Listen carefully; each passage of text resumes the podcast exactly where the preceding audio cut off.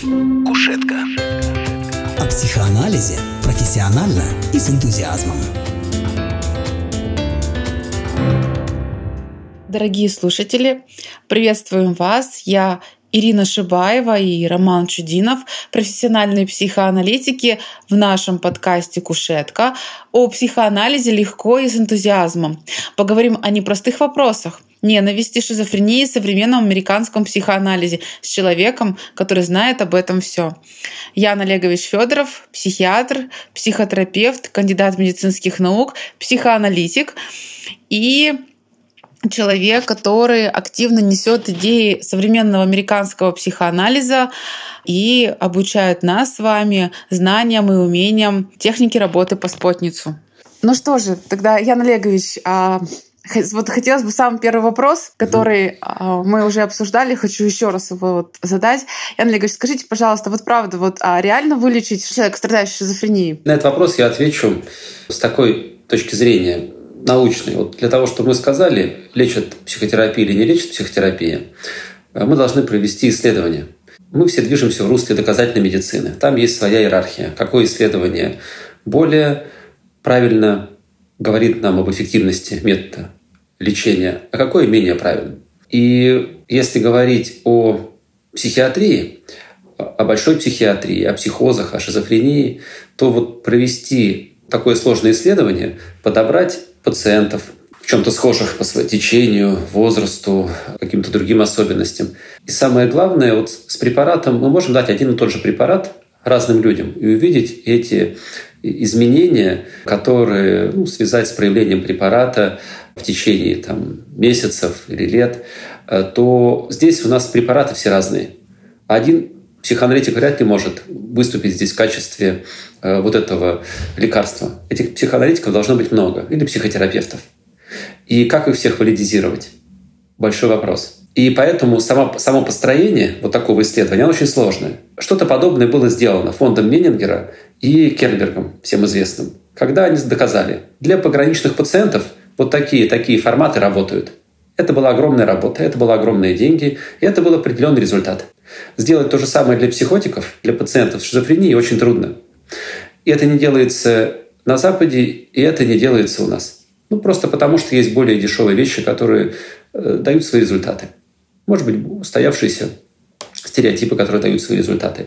Но опять же, если э, смотреть на э, наш опыт использования современного психоанализа у пациентов, которым диагностирована шизофрения, мы видим, что есть позитивные изменения. Эти изменения происходят не в течение 5-7 лет, э, а в течение там, 10-12 лет. Но, опять же, здесь каждый доктор — это свой, свой препарат. Этих людей не десятки. Ну, может быть, это десятка-два. Ну, то есть их не сотни.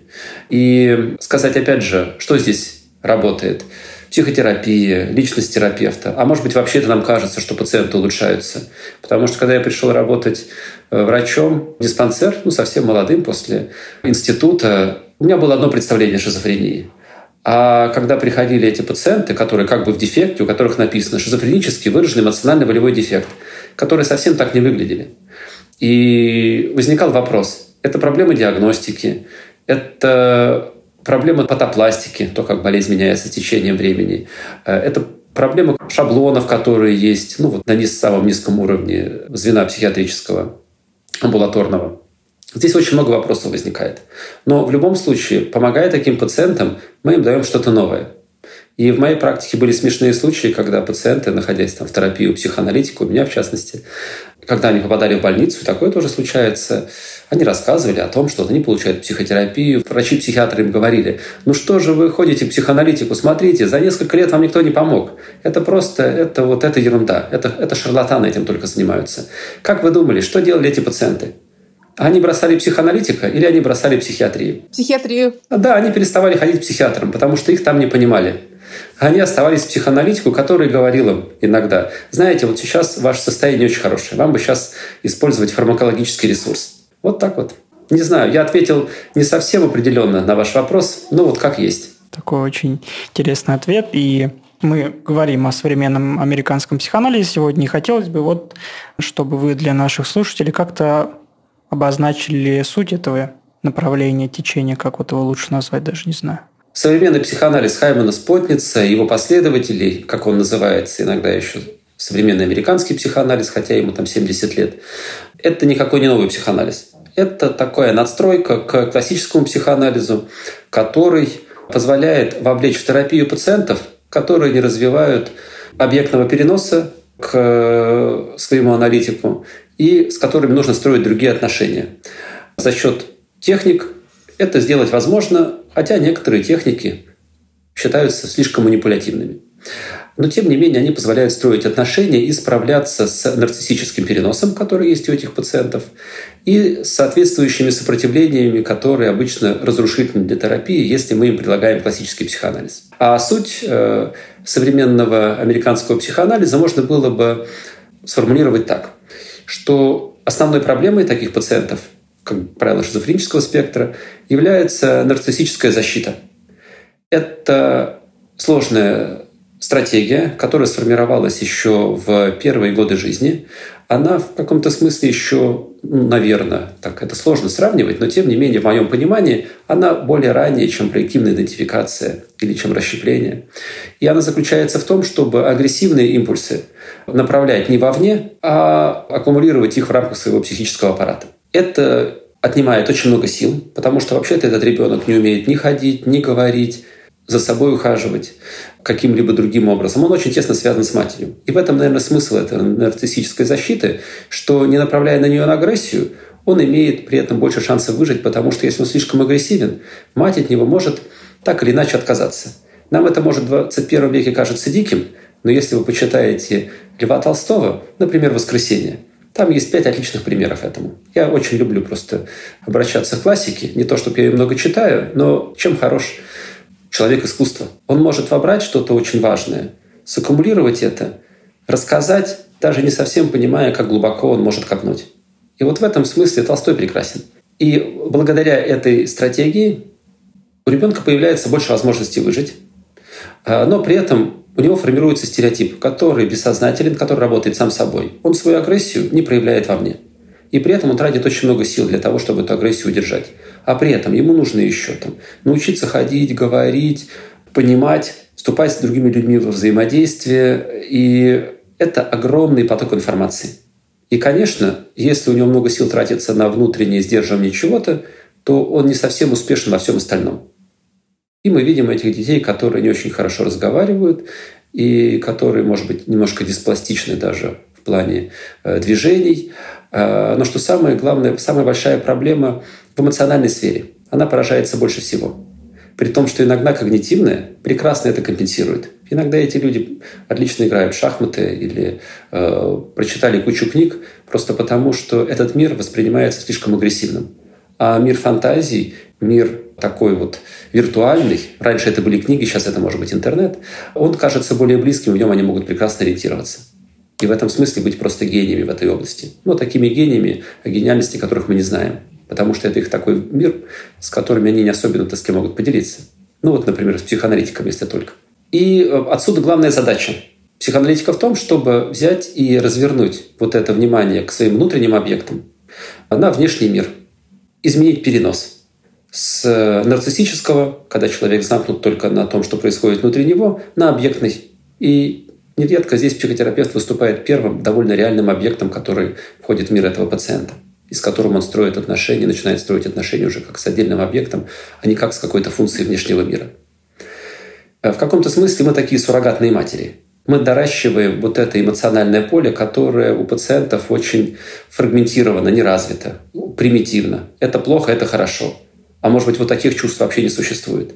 А мы должны дать ему возможность услышать этот оркестр эмоций, и это не очень быстро научить человека музыке, и это не очень быстро научить человека музыке эмоций. Да, знаете, вот очень интересно, Яна Олегович, сейчас вы говорили, и это мне частично, да, конечно, там немножко другая история, напоминает пациентов, пациентов в основном с нервной анорексией. Я вот с ними, так получается, достаточно много работаю, и что-то вот какие-то компоненты, там у них есть и кое-что отличающееся, но Особенно на начальных ну, этапах. Да, соглашусь с вами, что для меня вот эта идея нарциссической защиты, она прослеживается в разных нозологиях, даже если мы берем там классификацию болезней десятого пересмотра. И для меня пациенты с расстройствами приема пищи или с расстройствами пищевого поведения, часто используют этот термин, они похожи, просто их травмы случаются чуть позже. И поэтому они более по-другому функционируют. Uh-huh. У них э, в терапии больше Э, объектного переноса принципиально. Но в плане того, как они обходятся с агрессией, защищая свою семейную систему, они э, в чем-то схожи.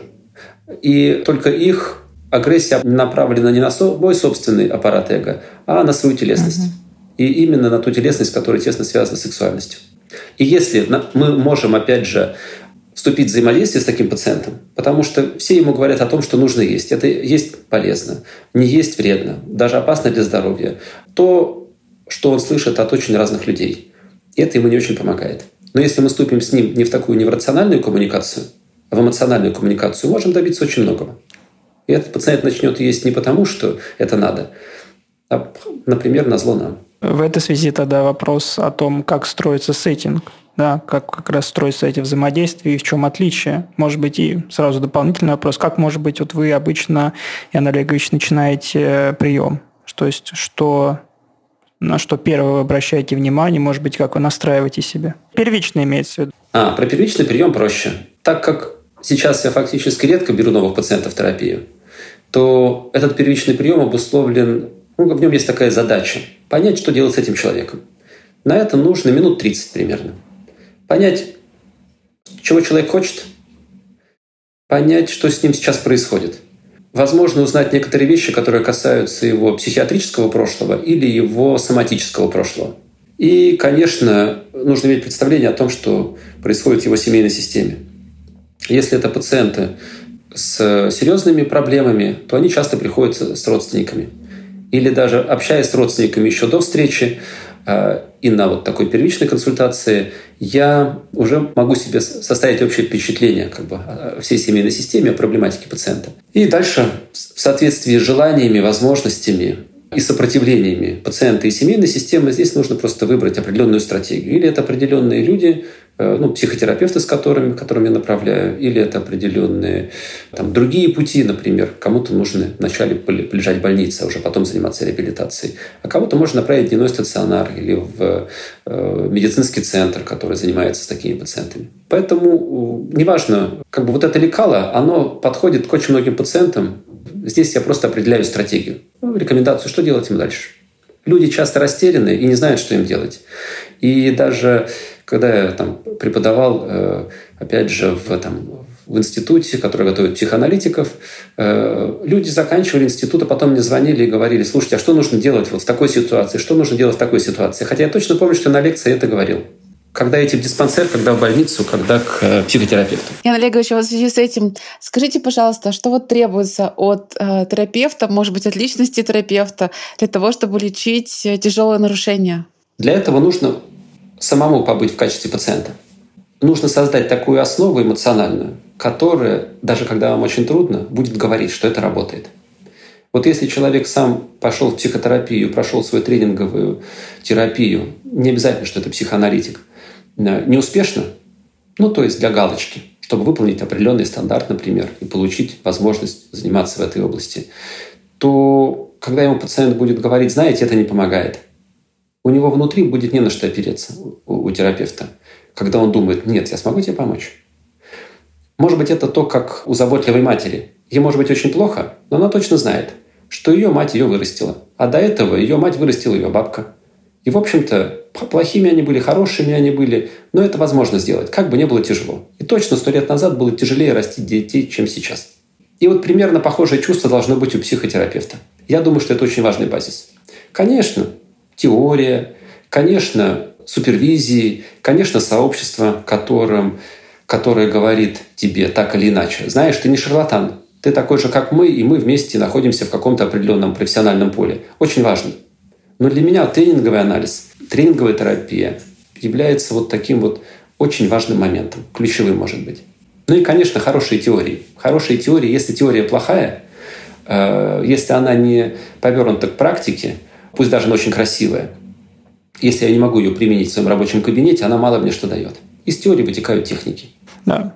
Потому что я вот, например, сталкивался с тем, что когда вот я проходил э, свою терапию, то те способы, которые помогали мне, я первое время пытался применять их на, на пациентах, собственно говоря, но не всем они подходили, например, вот к вопросу о теории. Да, и вот это создавало очень много таких тоже сложностей первое время, очень интересных. Я думаю, что здесь свою особую роль играют супервизии, когда особенно групповые, Потому что когда мы слышим и обсуждаем наш опыт, и когда мы слышим опыт э, наших коллег, и мы можем ничего не запоминать, и даже можем не представлять, как это нам поможет, но потом это количество просто наслушанного переходит в качество. И вот в этой связи тогда вопрос, да, опять-таки возвращаясь к психоанализу Хаймана Спотница, в какую сторону, может быть, с чего начинать тем специалистам, которые вот сейчас послушают, да, и заинтересуются этим направлением? А, здесь есть два пути. Первый путь – это вначале стать психоаналитиком, иметь представление о классическом психоанализе. Ну, не обязательно стать психоаналитиком как частью какой-то организации, а просто получить образование в этой области. Для того, чтобы потом получить соответствующую надстройку уже у людей, которые э, занимаются по большей части или в том числе современным психоанализом Хайвана Спотницы. Но интересно другое, что многие мои коллеги, которые пришли в эту область, которые э, давно уже и умело практикуют, не все из них получили психоаналитическое образование. Кто-то пришел как бы из, из других направлений, но постепенно э, в ходе такого образования на рабочем месте э, за счет регулярных, иногда по несколько раз в неделю, супервизий, семинаров, всяких э, пролонгированных и не очень обучений, то есть даже как бы без системного образования психоаналитического, они стали отличными профессионалами. Вот.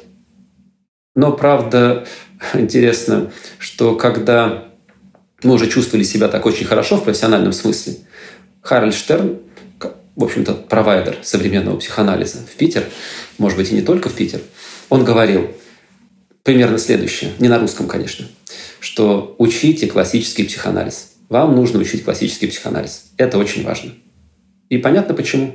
Потому что вот эта вот надстройка, она направлена на то, чтобы когда-нибудь наш пациент, который к нам приходит как, как мы говорим, психотик, как нарцисси, пациент с нарциссическим переносом, чтобы постепенно его передвигать в сторону э, переноса объектного, чтобы он постепенно стал пограничником, потом он стал невротиком. И вот когда он становится невротиком, мы уже с ним должны работать классическим образом. И это будет ему помогать лучше. И это очень важно.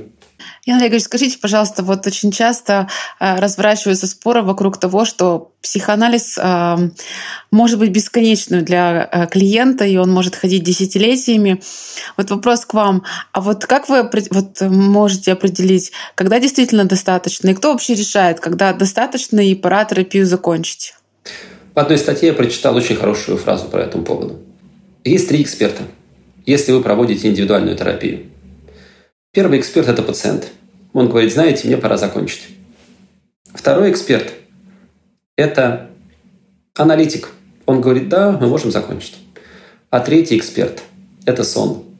Если пациенту снятся соответствующие сны, и они подтверждают решение первого и второго, пожалуй, да, отличное время, чтобы завершать. Интересно, я никогда об этом не слышала.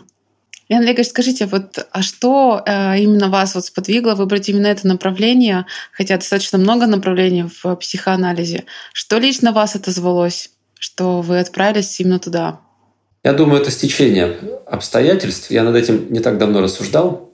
Я, кстати, более подробно вы про это сможете прочитать в книжке, которая, надеюсь, выйдет в конце декабря. Она будет называться «На грани современного анализа». Я думаю, что это, с одной стороны, стечение обстоятельств – я пришел работать в заведение, где была хорошо, где развивалась психотерапия, где она уже вот разными способами, как это было в 90-х годах, всего понемножку, по чуть-чуть, но она там очень неплохо поддерживалась, питалась, там было много энтузиастов. Из нашего диспансера там выросло два гештальт-института только. И до меня там люди уже работали с э, группами, где в основном были пациенты с диагнозом шизофрения, и они испробовали один способ, другой способ, третий способ, а потом все так сошлось. Там Штерн приехал в, в институт психоанализа.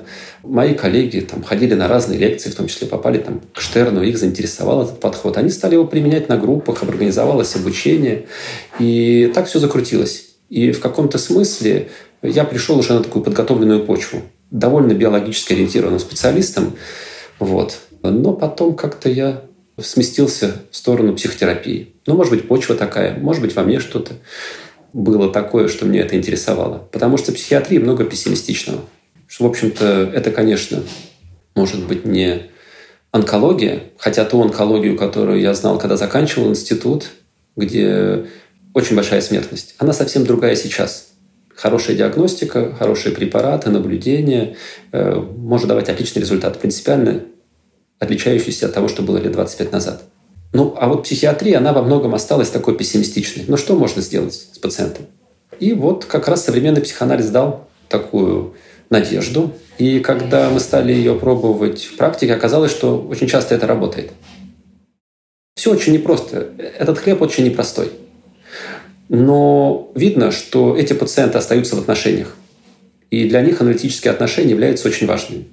Они, конечно, будут сопротивляться всеми возможными способами, просто потому что это их способ существования. Защиты, э, сопротивление – это те психологические стереотипы защиты, с которыми они адаптируются к окружающему миру. И нам может быть очень непросто, но мы знаем, как им помогать оставаться в отношениях с нами. И это огромный шаг вперед. Да, это значит, можно Достоевского вспомнить, да, что если ты, тебе есть куда идти, то это уже не так плохо. Ну, да, отлично. Яна Олегович, скажите, пожалуйста, а есть ли сейчас в России вот ассоциации а, современного американского психоанализа? И если а, есть что-то за ассоциация, а если нет, планируется ли она? Ассоциации такой, наверное, нет. И я даже не уверен, что она когда-нибудь будет. Потому что все-таки современные психоаналитики, ну, э, в свое время э, одна наша коллега при ее очень активном участии была издана книжка ну, правда, в Ижевске, э, «Ненависть, который лечит» Эвелин Лигнер. Да, вот Замечательная всего, книга. Угу, всего есть несколько книг по современному психоанализу на русском. Вот она, одна из них, переведенная. И тогда на презентацию этой книги приехал целый такой десант современных аналитиков. Их было человек, наверное, 10. Вот. Причем некоторые из них авторы, которые мы там читали вместе, изучали. И когда они спрашивали нас, а вы кто такие? Мы говорили, а мы современные аналитики из Санкт-Петербурга. Они говорят, не может быть. Потому что в Америке, в общем, современных аналитиков не очень много. Это такое почти что маргинальное течение. А тут оказалось, что очень много таких маргиналов. Вот. И я думаю, что есть ли смысл организовывать какую-то отдельную ассоциацию, Э, как бы отделяясь от психоанализа. Я думаю, это может быть даже стратегически не очень правильно. Нужно быть в рамках какой-то организации, и там можно там, развивать свою секцию, потому что запрос очень большой на то, о том, как работать с пациентами пограничного уровня или даже психотического уровня. Как делать эту терапию в стационарных условиях или в амбулаторных условиях. Это большой вопрос, и на многие из них уже сейчас можно давать положительные ответы. Причем иногда они лежат в плоскости ну, как бы на стыке такого психиатрического, социального, вот в нашем диспансере есть милья-проект, ну, милья-терапия, терапия средой. Это психодинамическая психиатрия Гюнтера Амона. И с одной стороны, это вот пациенты что-то вместе делают, как-то социально организуют свой мир. Например, у нас есть ужасная такая лестница, которую пациенты раскрасили. И она стала довольно симпатичной, интересной. Вот. Но дело не, не так важно, может быть, что там э, нарисовано, а важно то, что чтобы нарисовать это все в среду и в пятницу, нужно собраться в понедельник и договориться о том, как, кто, чего делает. А кто в понедельник не может прийти, делает только то, что ему скажут, потому что он не участвует в общем обсуждении. Так психодинамическое на группе в понедельник осуществляется что-то социальное во вторник, в среду и в пятницу. Вот. А, но для того, чтобы вести такую группу, нужно иметь соответствующее образование для работы с, э, с пациентами доидипального, вот, нарциссического склада. И это как раз современный психоанализ. Яна Олегович, а почему вы назвали вот э, представителей современного американского а, психоанализа маргиналами? Почему? Не, не я назвал. Психоаналитики другие так называют. Почему? Так удивительно. Штерн, например, говорит о том, что таких аналитиков, ну, может быть, процентов 10. Они в основном сконцентрированы в Нью-Йорке, Поэтому, в общем-то, это очень маленькая прослойка. У нас просто идеи э, современного американского психоанализа, мне кажется, очень активно распространяются, и очень много уже людей, которые интересуются, психоаналитиков, которые изучают, узнают. Очень странно и интересно слышать, что в Америке э, эту группу людей называют маргиналами.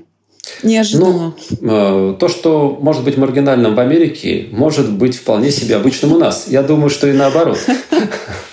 Поэтому э, э, я думаю, что здесь есть определенный парадокс. Понимаете, в плане медицины, в плане психиатрии мы очень бедные. Я думаю, что на медицину у нас не в первую очередь, даже несмотря на ковид, дают деньги. Вот до психиатрии эти деньги дойдут в самую последнюю очередь. Просто потому, что это такая категория людей, на которую все смотрят немножко с опаской и которые, которые проще всего не замечать. А, и финансирование соответствующее. И я думаю, что из-за этой бедноты, а голь, как известно, на выдумке хитра, э, да. люди, ищут, люди ищут другие ресурсы. Если вы живете в благополучной европейской или североамериканской стране, э, есть такие социальные пакеты, которые вам дадут достаточно препаратов, достаточную ну, аналог пенсии, и вы можете особенно сильно э, ничего не делать. Просто потому, что на это можно спокойно прожить. И это mm-hmm. будет поддерживать определенные сопротивления, которые есть у каждого такого пациента, и оно называется сопротивление, например, статус-кво, сопротивление, чтобы ничего не менять. То у нас другая картинка. И в этом смысле люди, а может быть и профессионалы, более активны. У людей есть запрос, у профессионалов появляется запрос. Здорово.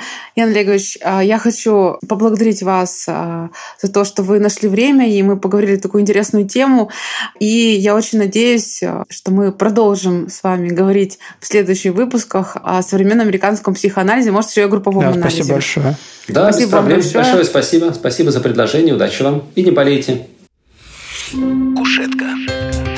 О психоанализе профессионально и с энтузиазмом.